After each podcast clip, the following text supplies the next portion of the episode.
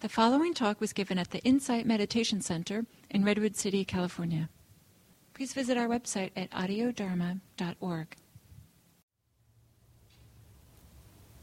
Sometimes um, we get to see or understand something most clearly when we have something to contrast it with. Sometimes that contrast can be quite strong, it's almost like opposites. And one of the interesting contrasts for people who meditate is the contrast between um, stillness and movement. In a sense, when you meditate, you're sitting still with your body. But sometimes, if you're still with your body, you start seeing the small movements or the urge to move. And sometimes the urges to move or the small movements are quite subtle and small, but they represent kind of inner psychological movements that we have. Um, and so you can sometimes see it much more carefully in your busy and active life, and you know you might not even notice that you're that you've adjusted your posture slightly in, when you're in a restaurant, you know, hanging out and talking. But when you sing meditate, the urge to change your posture is seen.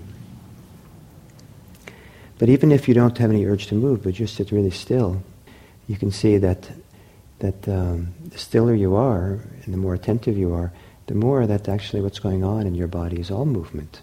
There's nothing which is actually still in the body. Um, even though there's a feeling of stillness, the body feeling still, uh, kind of a, at the core, at the center feels still, or the overall container feels still. But um, the particular sensations are all moving and changing and buzzing, and it's very vibrant. And um, it's quite something to feel an inner stillness um, and take that with us into our life. And to, to, feel actually sometimes when we're quite busy, even, there can be a, a stillness that's there with us. Um, and to feel that contrast or that the combination of those two sometimes can make it all very rich and meaningful. It's kind of like being calm in the middle of, you know, lots of things going on, and and it feels more satisfying somehow to be calm or still while we're in motion and moving. And the same thing with the mind. the mind can be still, or the mind can be moving. And um, sometimes the mind moves a lot. And I sit down to meditate, and maybe the body's still, but the mind is just jumping around like crazy. And um, or the energy, you know, your body, you know, the mind is moving around. Thoughts and ideas are spinning around. Feelings spinning around. And sometimes we can only see clearly the active movement of the mind if we keep the body still and close our eyes and sometimes if we live a busy life and everybody around us is busy, um, it might even seem that your mind is pretty calm and still compared to what's around you. But you sit down to meditate, you see the mind is quite busy and active. And so to discover how to be still in the mind is a beautiful thing. To experience the mind still and calm. And then there's a, a wonderful thing can also happen is that the mind can be still while the mind is active. So just like when in, in physical activity, you can kind of sense of both stillness and movement together. So with the movements of the mind as well.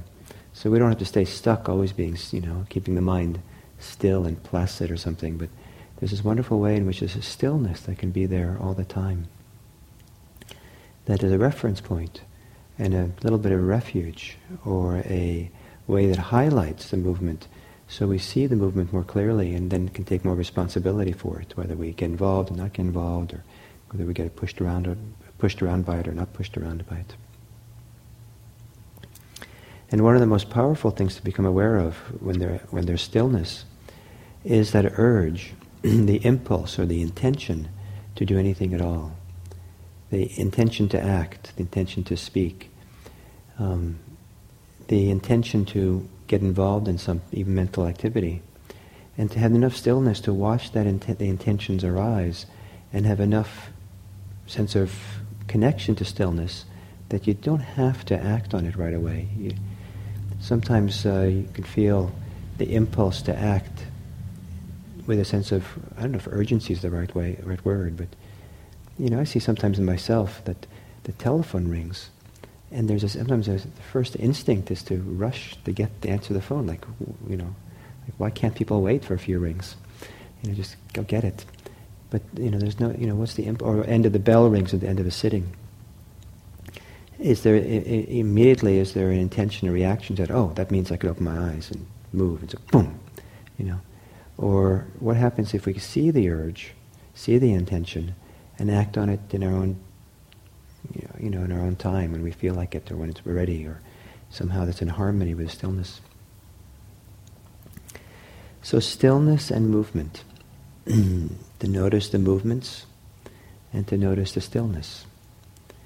And um,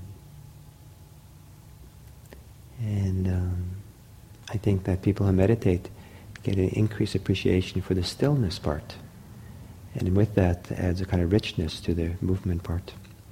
So as you practice today, you might see if um, if there is any reference point for you of stillness, which might be interesting here. There's maybe more stillness within you than you realize, but we don't tune into it, so we don't value it.